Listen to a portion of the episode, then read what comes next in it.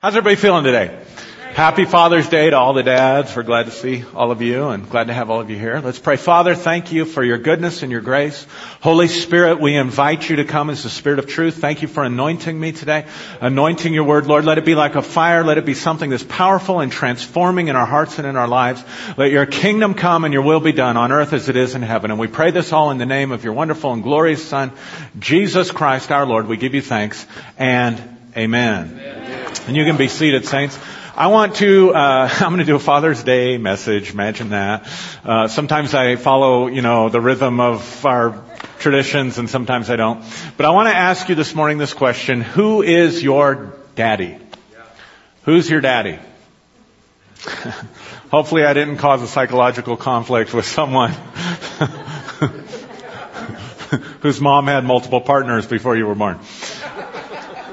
I'm not talking about that. I'm not talking about that.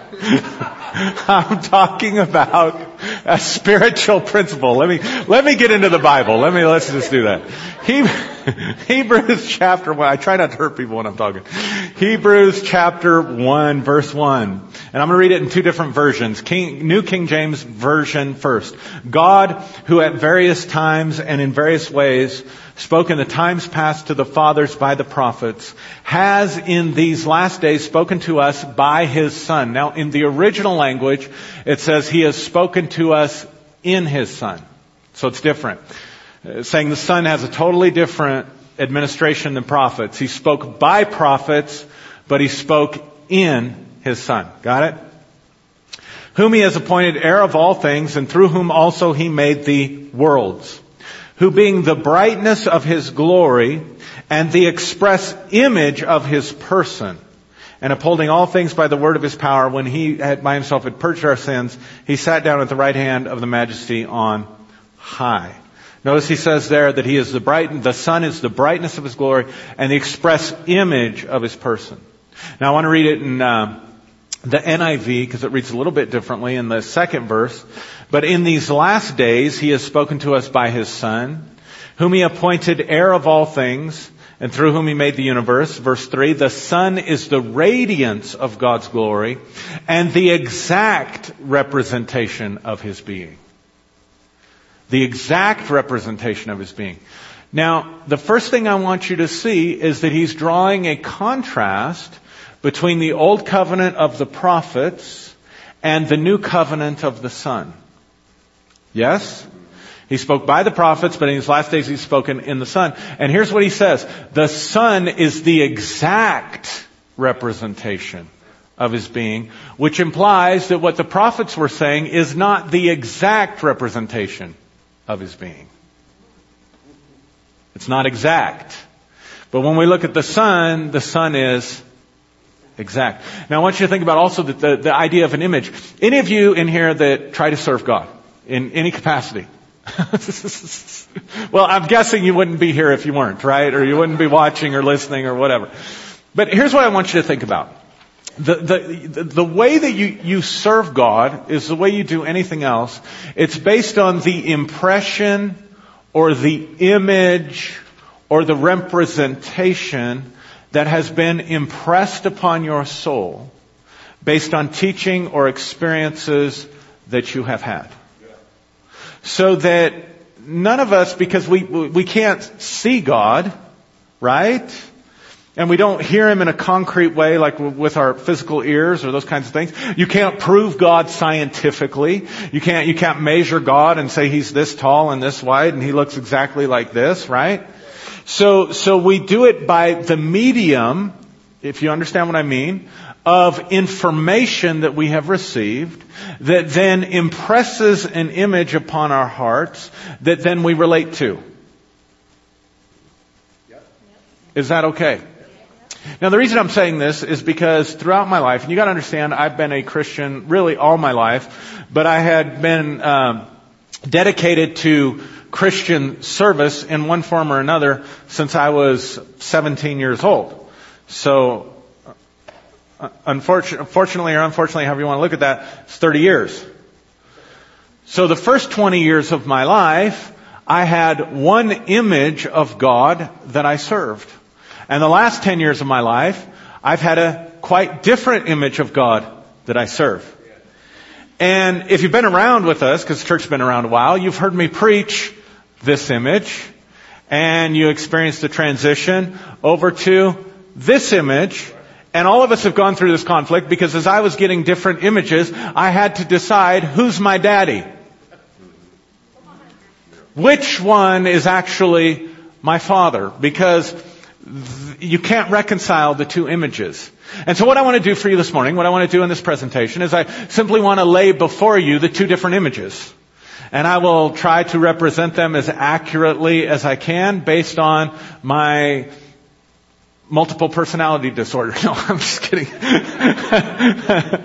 Based on my two lives, let's say it this way. In a past life, I served this image of God. In my current life, I'm serving this image of God. I found this image of God to be much more freeing, much more powerful, much more fruitful. Uh, I've been on this kind of theme since Easter Sunday. It was really when I started, and I can tell you God's honest truth. Since Easter Sunday, I've had three to five or six messages a week from different people. And by different people, I mean it's not the same people every week. It's not five different people contacting me, encouraging me, telling me what, what, how the ministry is changing their lives. It's different people every week, and we have podcasts that go out all, all over the world. We have the videos that go out, you know, uh, and different ways that we're reaching people. And I've had people contact me, uh, five, four or five, three, four or five, at, at, least three, as many as six every week, saying my life has been totally changed by what you're sharing. And and here's what I hear more than anything else: I like this God better. I I, I I'm falling in love. One person told me, I've I, the Jesus that you're talking about is not the Jesus that I know. Though I've been raised in church and I've I've done all this stuff, but the Jesus that you talk about, I long to get to know. That's the one that I get to know. And repeatedly, people are set free from anxiety. They're set free from fear. They've got more love and peace and joy in their life. So I can tell you that that's the fruit of that. And it delivers the goods to people right where they're at. Now, I didn't experience that as much when I was serving this image of God over here. Uh, instead, I was experiencing a lot more frustration, a lot more anger, a lot more anxiety myself, having panic attacks myself. It was a shock to me when God set me free from panicking and anxiety that it was coming from my religion and not from my broken childhood. Say I was trained to believe, both as a therapist and as a, as a Christian and as a counselor, that if, if, if I had anxiety, if I had uh, uh, anger issues, if I had, you know, uh, any of that kind of stuff, that it was a result of some brokenness that happened in, in my youth. And so any of us can go, if we look long enough, back into our childhood and find traumatic experiences. Maybe you had terrific parents, but you had some traumatic experience with uh, a peers of yours, or maybe it was a teacher who told you you were stupid and you never amount to anything, or or whatever the case may be. And so and so I spent years trying to deal with issues out here and trying to find the roots of those issues in my in my fractured childhood and in traumatic experiences back there. But when I really truly got set free was when I realized the impression and the representation and the image of God that I had been serving was my problem. I mean, it was a shock to me to just sit there. I sat there in disbelief for at least seven days. There's one of the prophets in the Bible, God spoke to him and he was, he stayed mute for seven days. I had an experience somewhat like that. I'm not being funny. I, am serious. Where I was just like, you mean, because as soon as I surrendered the image and the impression and the representation of the old God that I was serving and was unable to embrace the new image, instantly, that instant, the anxiety quit. That instant, peace filled my heart. That instant, I was able to love people without having to try to love people. You know what I'm saying? Because over here it was love them by faith, brother The Word of God says love them, so you just act on it and you just love them by faith. And eventually your emotions will come along. But the moment this God impacted my life, the moment this God impacted my soul, and I fully surrendered the other one, the love switch just turned on. The peace switch just turned on. That doesn't mean I don't have trouble. That doesn't mean I don't lose my temper. That doesn't mean I'm perfected. Don't misunderstand me because I know some of you might be operating under that delusion.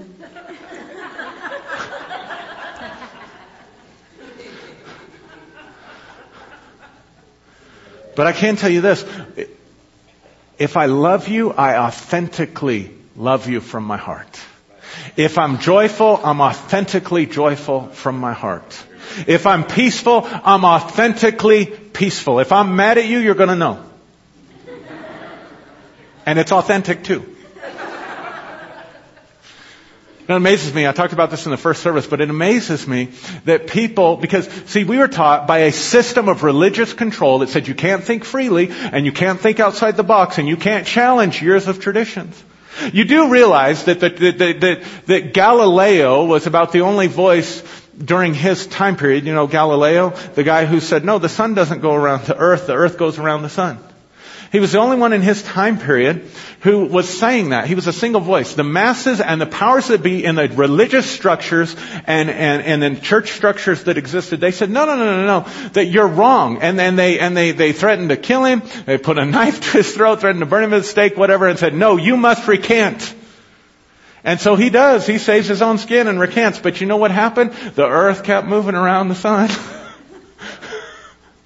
and Galileo had the truth in his heart. And you know what? The entire church religious system had a lie inside their heart.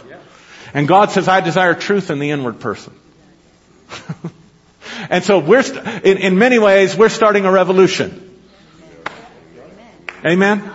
But here's the question. Who's your daddy? So, I want to use this as a, as a proof text.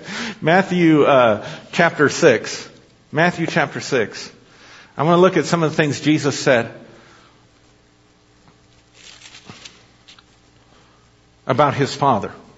Because he was the exact, express representation of who God is.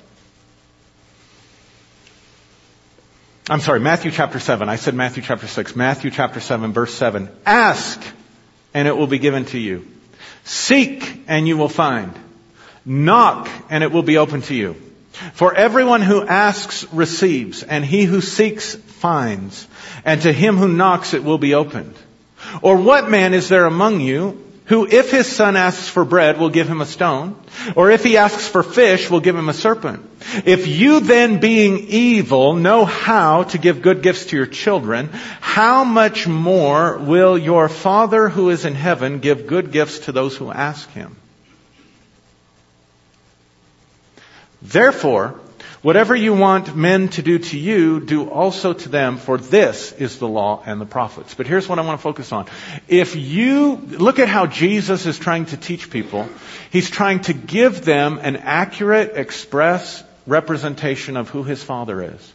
And he says, if you want to understand who my Father is, Jesus speaking, if you want to understand who my Father is, go inside your own heart as a father. And ladies, go ahead and go inside your own heart as a mother and think about your children and think about the love that you have for your children and ask yourself this question, how do you treat them? And if you being evil know how to treat your children good, how much more is your heavenly father going to treat people good?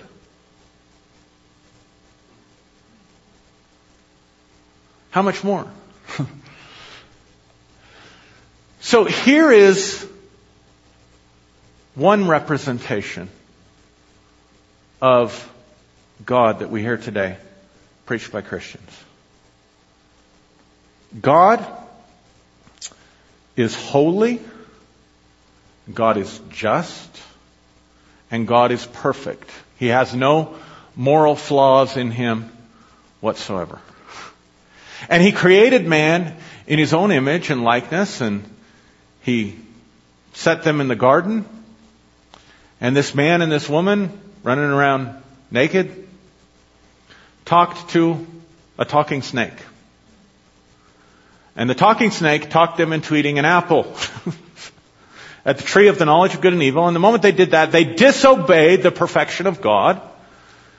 And God comes in His anger and in His judgment and in His wrath to deal with Adam and Eve in their fall, and because Adam and Eve had sinned against him because they'd listened to the talking snake, he sends them out of the garden and makes them pay the penalty of death.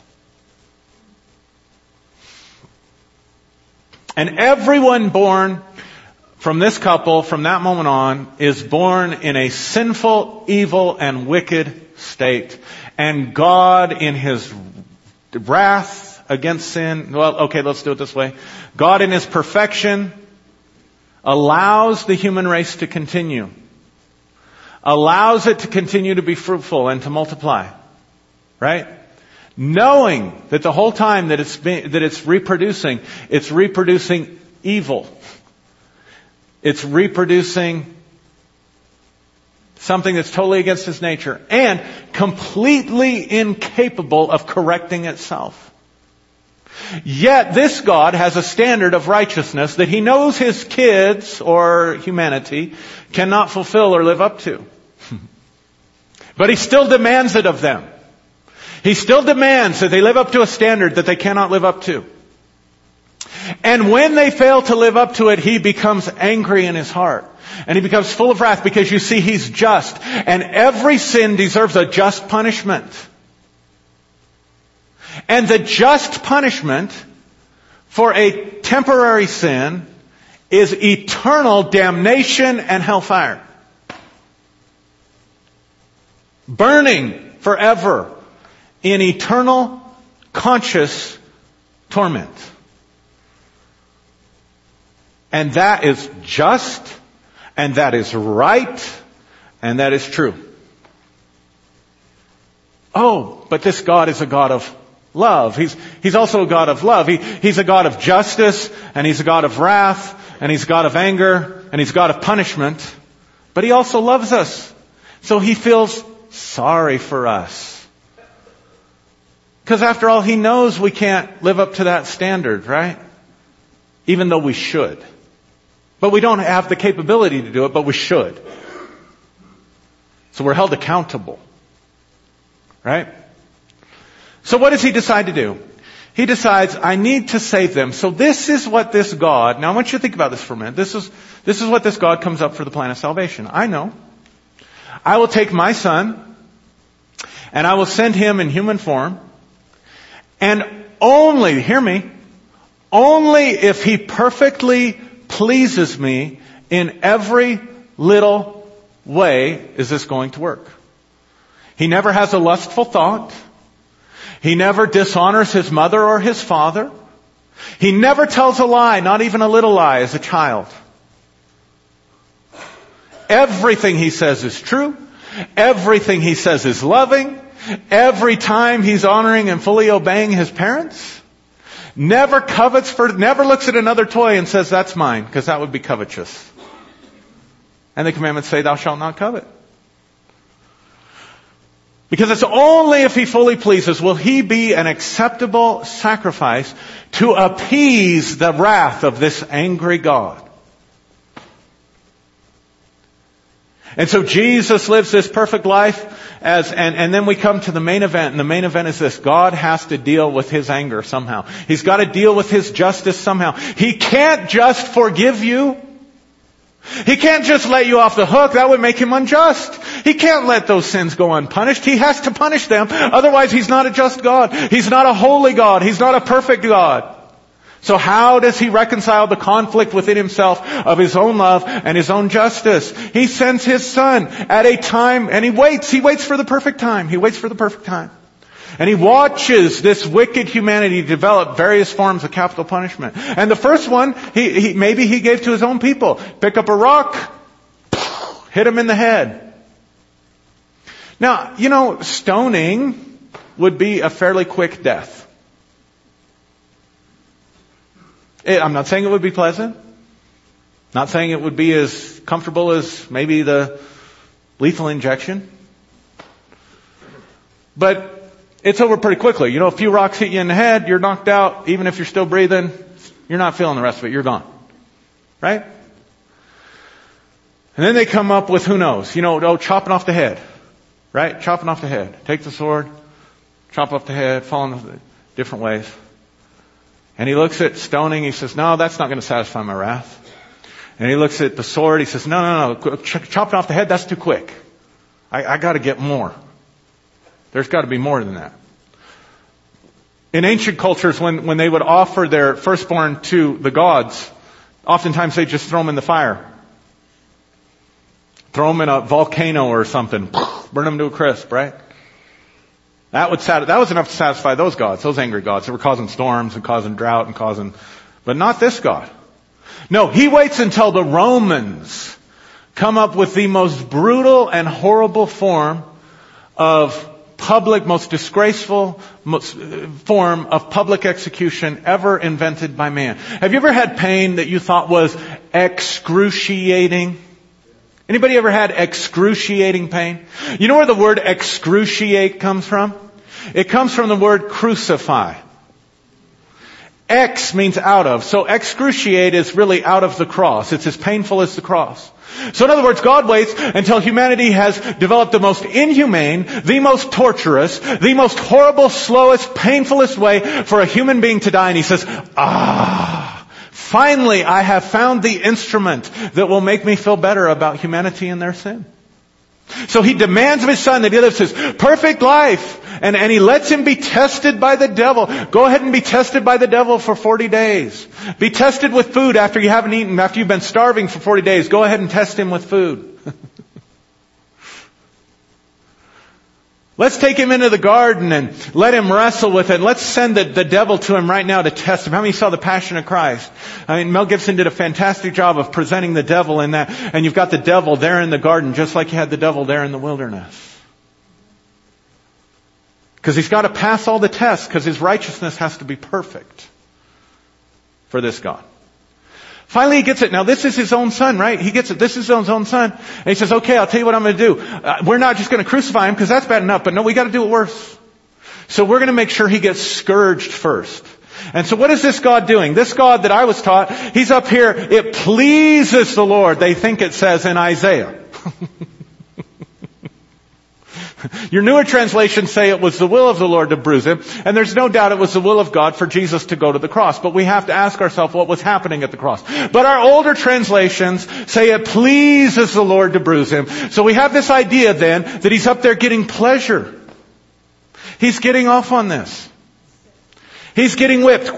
One, 39 stripe. And you gotta understand there's rock and metal and, and it's just shredding the, the, the back. Somebody's out there thinking he's doing a great job presenting the gospel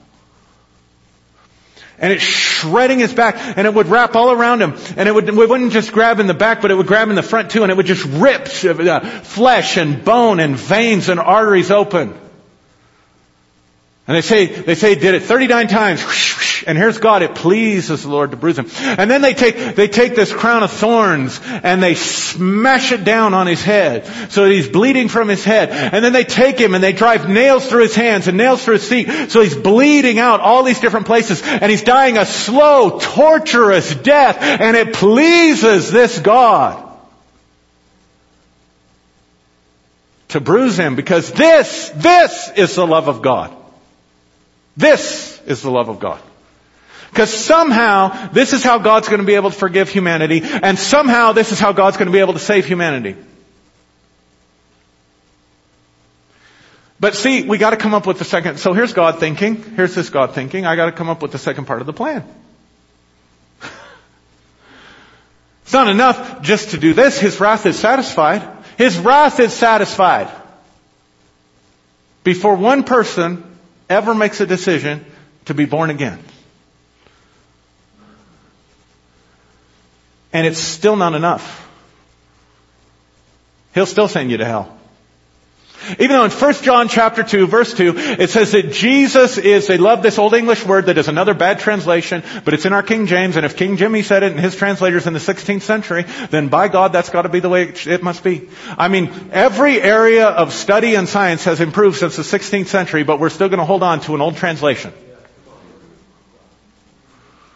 But you know, hey, because it's the one Jesus used.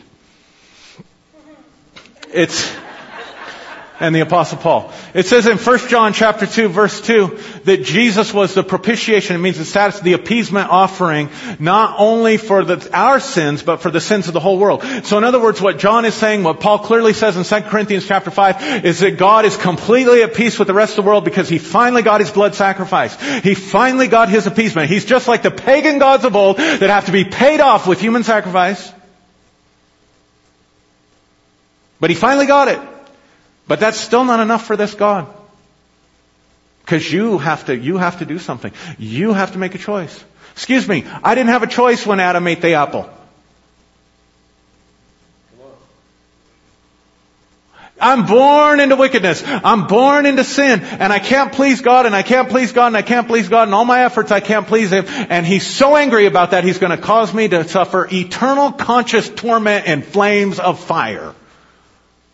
This is Daddy. This is Father. Right? Then he, he finally gets his human sacrifice, but that's still not enough because even though you didn't have a choice in Adam, you have to make a choice for Christ in order to be saved. Well, what do you have to believe? Come on, saints, what do you have to believe? Well, in this version, you have to believe you couldn't save yourself. You weren't good enough. There was nothing good inside you. And you have to trust. You have to take Him as the sacrifice that appeases the wrath of God. And believe in Him. And if you do that by His vicarious atonement, by His atoning sacrifice, then God says, oh, you finally agree with me. Enter into your rest. Doesn't matter what you do with the rest of your life. Doesn't matter how you treat anybody else. Doesn't matter what, the definition of a Christian in this is the person who realizes I got nothing good in me. All I got's evil in me me anyway, so I'm going to trust in Christ and His sacrifice, and I'll be saved, and I'm in like Flynn, and doesn't matter what the rest of what I do. I don't have to grow my soul. I don't have to change. I can treat people any way I want to treat them. I don't have to fight for social justice or fight against social injustices. I don't have to take care of the hungry. I don't have to clothe the naked. I don't have to... All I got to do is advance the cause of Christ. And advancing the cause of Christ is getting everybody to believe like me, because that's the only way they can be saved. And so you have this small, small, small, small, small, small, small section of humanity that gets saved. Because, because we know the church got off track in the second century because they didn't preach this mess. Sorry, I'm still, I'm trying to do it honestly. You won't find this gospel in the writings of the early church fathers. You won't even find this gospel in the Catholic Church or the Greek Orthodox Church or the Syriac Church or the Indian Church or the Ethiopian Church. All the ones that grew out of the Middle East because they fell into deception, which means nobody was saved. Now there's seven billion people on the planet and how many believe that? In their heart. Because it's not enough to believe it in your head, you gotta believe it in your heart. Well, how do I know? Is it in my head or is it in my heart? So that little sliver of, sliver of humanity gets to come into heaven and the rest of humanity goes to the ovens for all eternity. Isn't God good? Isn't that good news? Don't you want to give your heart to this loving and compassionate God? Don't you want to serve Him? Don't you want to follow him? See, that's the God I was raised on. That's the God I got when I got saved. Oh, and, and here's the other thing about that God. He, he's going to save a small section of humanity because he's just setting everything up. He's just sitting back waiting for things to line up in the Middle East. We thought it was Saddam Hussein in the 90s, but it wasn't. We thought it was Harry Kissinger, Kissinger in the 80s. We thought it was Ronald Reagan 666 in the 80s because he had six letters in his name. Ronald. Wilson, Reagan, six, six, six. Reagan's the Antichrist. Gorbachev has a spot on his head, and we're looking to see if there's, you know, we're blowing up the screen to see if we can find 666 on the spot on his head. Because this God's just waiting to destroy everything in a nuclear holocaust. And he loves his people Israel so much, he's going to gather them from all the different nations so that all the other nations can come to battle. And, and there's going to be blood. There's going to be bloodshed up to the uh, bridle, the, the, so that horses are swimming in blood. That is a bloodthirsty God we got. So you better get saved, and you better serve Him, and you better get as many people saved as you can, because it could happen like a thief in the night. It could happen in a moment. And if you're left behind, too bad for you. You're going to have to deal with all that mess. Just make sure you don't deny him. They'll, at least they'll just cut off your head. At least God, God had some mercy. He didn't bring back crucifixion. He's cutting off the heads.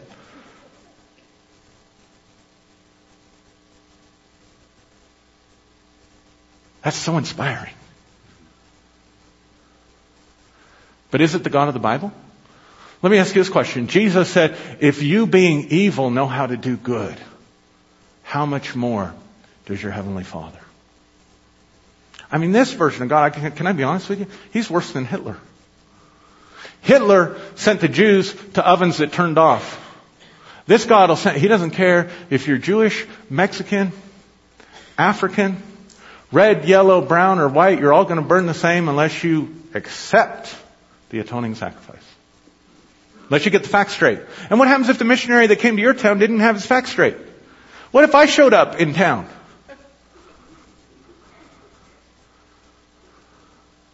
And what about the person who never heard the gospel?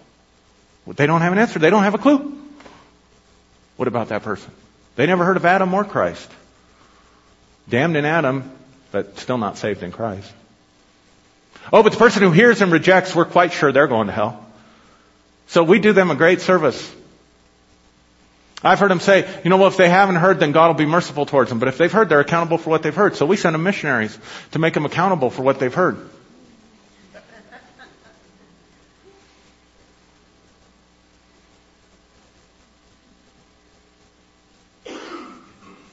All right, let's change gears.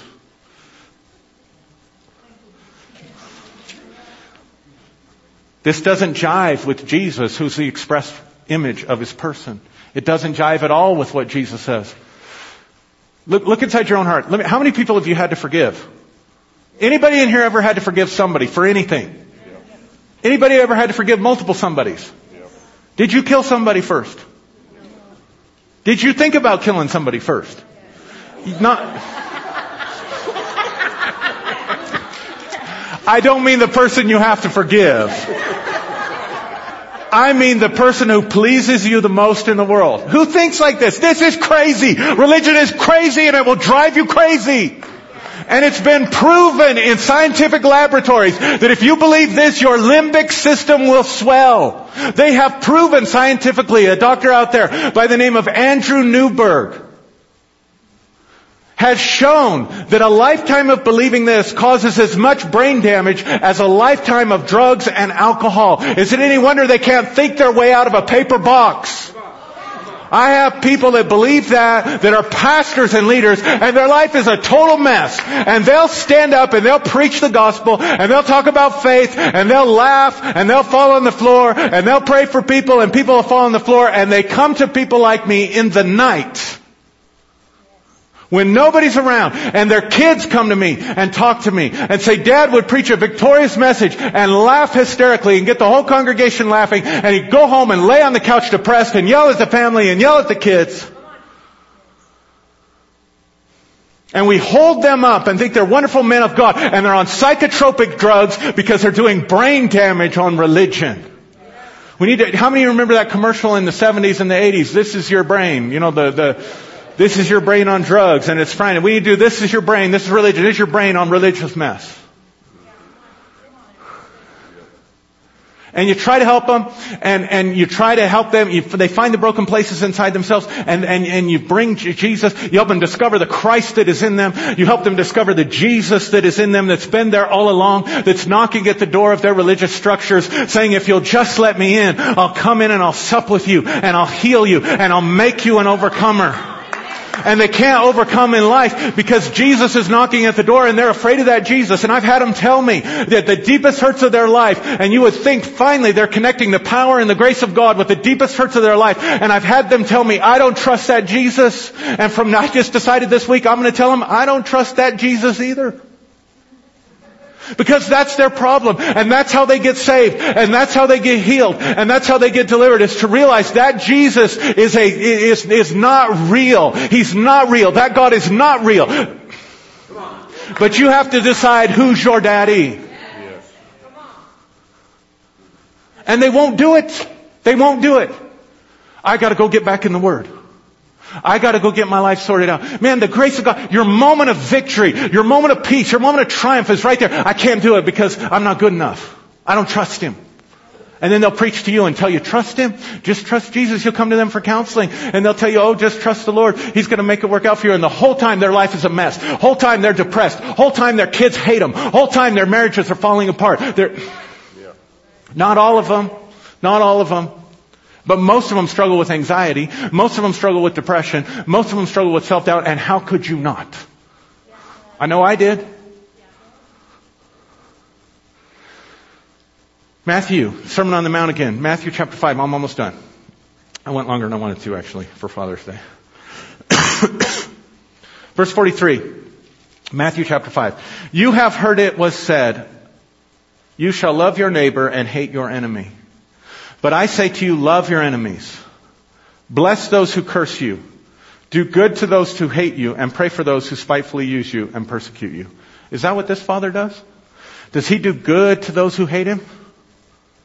Or does he send them to eternal conscious torment? Watch this. That you may be sons of your Father in heaven, that you may be replicas of your Father in heaven. See, Jesus says this is what your Father's like. If you'll do this, you'll be like Him. But we don't do that. We nuke North Korea. We don't care. We don't care how many men, women, and children are killed because God's going to destroy it all in fire anyway. And there's a Baptist minister stands up and says, and, and says, I, I have the mind of God for President Trump. God help us. God help the world. I have the mind of God for President Trump. He needs to nuke North Korea. Well, why not? They're going to hellfire anyway. Is that what Jesus said? You realize Constantine, I'm off my message. I want to get to the goodness of God, but you realize Constantine caused Christianity to triumph in Rome. We celebrate him as a hero. You realize he was power hungry and he was bloodthirsty. And he was facing a battle with Rome that no general before him had ever won. And he was troubled and he went to sleep. And in his sleep, he has a dream of a blazing cross. And he hears these words, in this sign you shall conquer. Now you could take that many different ways. The Bible talks about our dreams that we cause ourselves to dream in Jeremiah chapter 8. Do not follow the dreams that you cause yourself to dream. And what causes you to dream oftentimes is what you want the most. You can't have it so you'll dream about it. Or let's say it did come from God. Do you think he was talking about him conquering militarily? Or do you think he was talking about him conquering over his own lusts and drives for power? How does Constantine interpret it? So he creates a banner of a cross and he goes across the sea and he sheds blood and he conquers Rome and he says now Christianity has to become compulsory. So he sets it up as a political empire. And do you realize, do you realize that from that point on, Christianity was advanced through violence? Queen Isabella, one of the things that she said in her writings was she said, I've destroyed whole villages. I've wiped out masses of people. I've killed young and old, women and babies alike, all for the love of my Savior and in the name of Christ. What about the conquistadors that came over from Europe and told the Native Americans, give us your gold, give us your land, give up your faiths and your traditions. And if you don't, we're going to cut your hands off and we're going to wear them around our necks, necklaces so that we can intimidate you because we have superior power, but we come in the name of Christ. And we're still doing the same thing today. And is it any wonder? Because you become like the God you worship.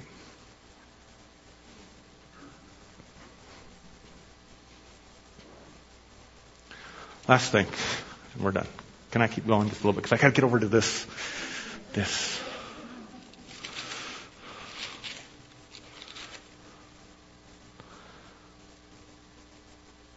Luke 15, verse 11. You'll know the parable. Jesus, a certain man had two sons. This is Jesus, the exact representation of God. A certain man had two sons. The younger of them said to his father, Father, give me the portion of goods that falls to me. So he divided to them his livelihood. And not many days after, the younger son gathered all together and journeyed to a far country and there wasted his possessions with prodigal living. But when he had spent all, there arose a severe famine in that land and he began to be in want. And then he went and joined himself to a citizen of that country and he sent him to, into his fields to feed the swine. And he would gladly have filled his stomach with the pods that the swine ate and no one gave him anything. But when he came to himself, watch this. When he came to himself, he said, how many of my father's hired servants have bread enough to spare and I perish with hunger? I will arise and go to my father and I will say to him, Father, I've sinned against heaven and before you and I am no longer worthy to be called your son. Make me like one of your hired servants. And he arose and came to his father, but when he was still a great way off, oh hallelujah. Somebody say when he was still a great way off. When he was still a great way off, his father saw him and had compassion and he ran and fell on his neck and he kissed him. And the son said to him, Father, I have sinned against heaven and in your sight and am no longer worthy to be called your son. But the father said to his servants, bring out the best robe and put it on him. Put a ring on his hand and put sandals on his feet. Bring out the fatted calf and kill it. So he could deal with his anger. Is that what it says? No, so he could celebrate. Bring out the fatted calf and kill it and let us eat and be merry. For this son of mine was dead, but he is alive again. He was lost and he is found. And they began to make merry. And now his older son was in the, uh, now his older son was in the field. And he came and drew near the house and he heard the music and the dancing. So he called the servants and he said, what are meant by these things? And he said, your brother has come and, be, uh, and because he was, your father has received him safe, he has killed the fatted calf. But he was angry and would not go in. Therefore his father came out and pleaded with him. And so he answered and said to his father, Lo, many years I've been serving you. I never transgressed your commandment at any time. And yet you never gave me a young goat that I might make merry with my friends. But as soon as this son of yours comes home, who has devoured your livelihood with harlots, you killed the fatted calf for him. And he said to him, son, you are always with me and all that I have is yours. And it was right that we should make merry and be glad, for your brother was dead and he is alive again. He was lost and he is found. Where is justice? You gotta understand in the culture of the ancient Near East, you, you, didn't do this. You didn't go off to college. You inherited your father's business. It wasn't until 1901 that people started going out and learning other trades. Go watch with your kids. Some of these kids' movies are great. Go watch uh, Coco with your kids and you'll see how they're shoemakers and they, they've always been shoemakers because that's how, that's how it was done. Right? And to ask your father for an inheritance before he's died is to say, I wish you were dead. And then he takes his half and he goes and spends it in Las Vegas. What happens in Vegas stays in Vegas. He's going to shows, he's going to, he's gambling, he's eating every night, different harlot every night. But finally he comes to himself and was it the realization, oh my God, my father's out looking for me, he's going to get me. My father's going to find me. He's going to throw me in prison. My father's going to find me. He's going to put me in an oven. Was that what it was? He says, no, my father's so good that even his servants have it better than I have it here. And I will go and I will go in, rep- in a repentant heart and I will talk to my father. And, and what's the father doing? The father is looking to see his son a great way off. Let me ask you the question. Where, where is, where is the justice? Where is the death? Where is the cross? Where, he didn't, he didn't grab the elder son who always pleased him and said, we gotta kill him now.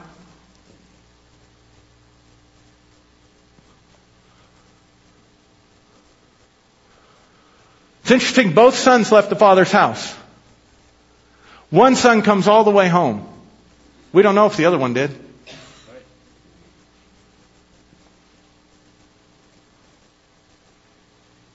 And what about this killing the fatted calf? Because if there's a death anywhere, it's, it's the fatted calf that's in there. Do you understand that a parable is there to teach you about yourself and about the kingdom? That it's there to awaken something in your consciousness, reveal something to you about yourself? Jesus isn't just telling stories. He's telling stories that will change you, that will touch your soul and change you. So here's the reality. You want the inner, inner interpretation of this? The inner interpretation of this is this. You have two sons inside you. You have one son who wants to be good and always do what the father says. And you have another son that wants his freedom to go out and experience life differently than what father is telling him to do. You got one son who's rebelling against the urge to leave, and you got the other son who's rebelling against the urge to stay. And what does the father do? No, you can't have your inheritance. No, I'm insulted. No, my honor and glory has been harmed. Nope. Know what he does? He finances his way into sin. He not only gives him the freedom to do it, he empowers him to do it. Let that one soak in. Alarm bells in the church house are going off somewhere. Somebody here. What? What did he say? Read, read the story. I didn't say it. Jesus said it. See, your life gets, all of us have a conscience. All of us want to do things that go against the system, that go against the rules, that go against what we perceive as righteousness. And all of us have a conscience when we go and do those things, if we go too far. But neither part neither the good nor the evil, is in fellowship with the Father or united in the Father's house. And so what is the killing the fatted calf? The killing the fatted calf is the part of your lowly nature that either gets fat off doing good or gets fat off doing your own thing.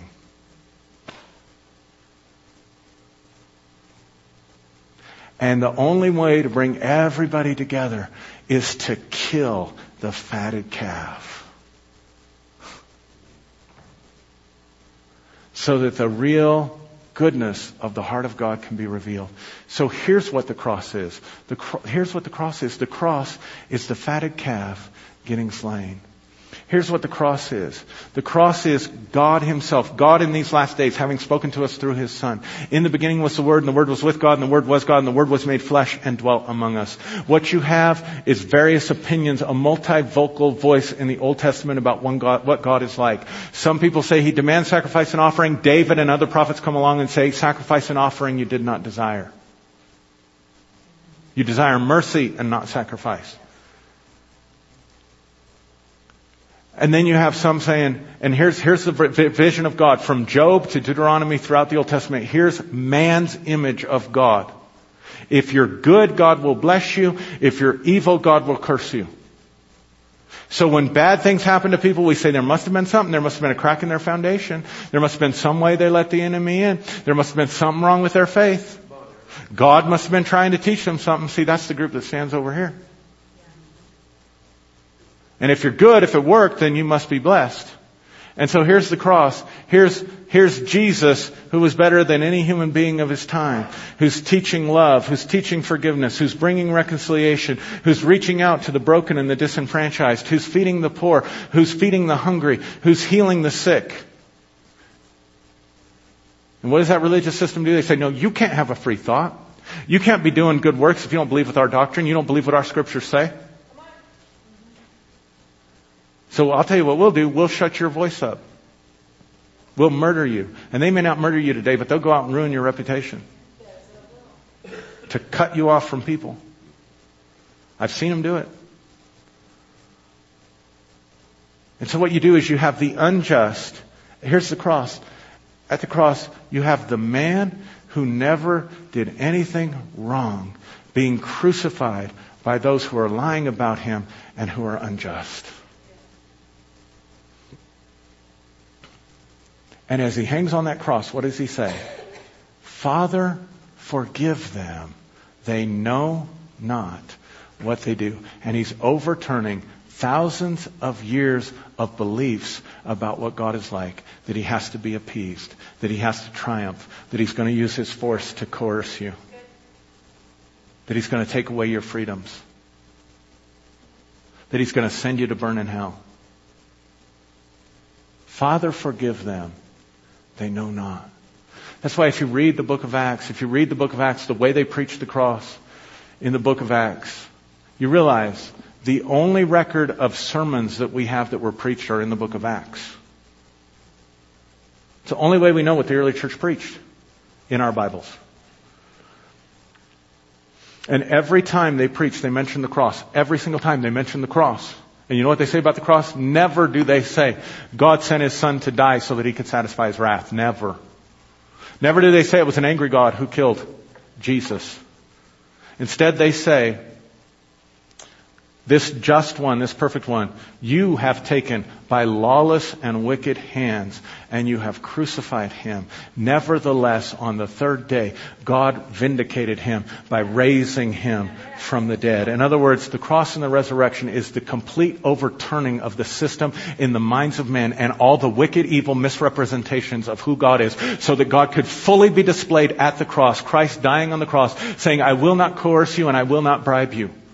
I will not prostitute you. I will not have relationship with you because I will bless you, and I will not have relationship with you because you were forced, and I will treat you all the same. I'll forgive you all for all your sins. And then the way it applies to us is when we kill the fatted calf, and we realize we can't get fat on doing good and point our finger at our brothers who aren't doing well so that we feel good and fat. And we can't go out and just get fat trying to get away from any kind of standards or any kind of values at all and just feed all our desires on whatever because it just leaves us in a pig pen and it leaves us empty.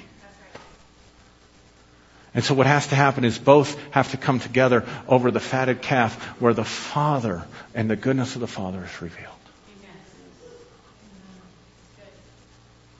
What if God isn't like what we've been told? What if He's nothing like what we've been told over here?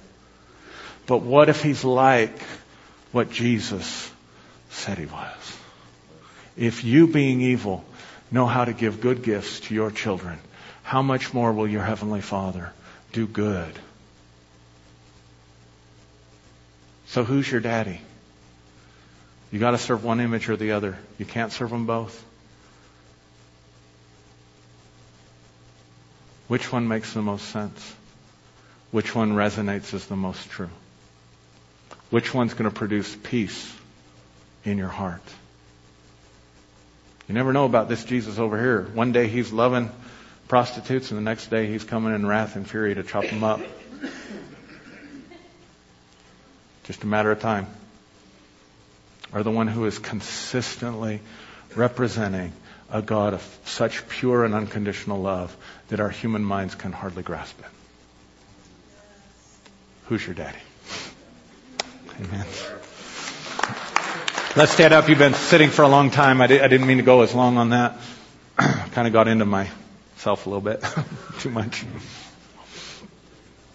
It's revolutionary. I'm telling you, the religious system does not like this. But they're dying off and something new has to hit the scene. And whether people receive it or don't receive it, it I, I believe it with all my heart. It's the truth. It's the truth. It's the truth. So Lord, bless your people, bless these messages, let it go all over America. Father, let us raise up a revolution carrying the banner of a Father who is perfectly loving, perfectly good, perfectly wonderful, setting captives free, bringing healing, bringing wholeness, bringing peace, bringing love and joy. In every aspect of this earth, Father, let your radiance and the exact expression of who you are fill the earth. And I ask for it in Jesus' name. Amen. God bless you. Have a great Father's Day.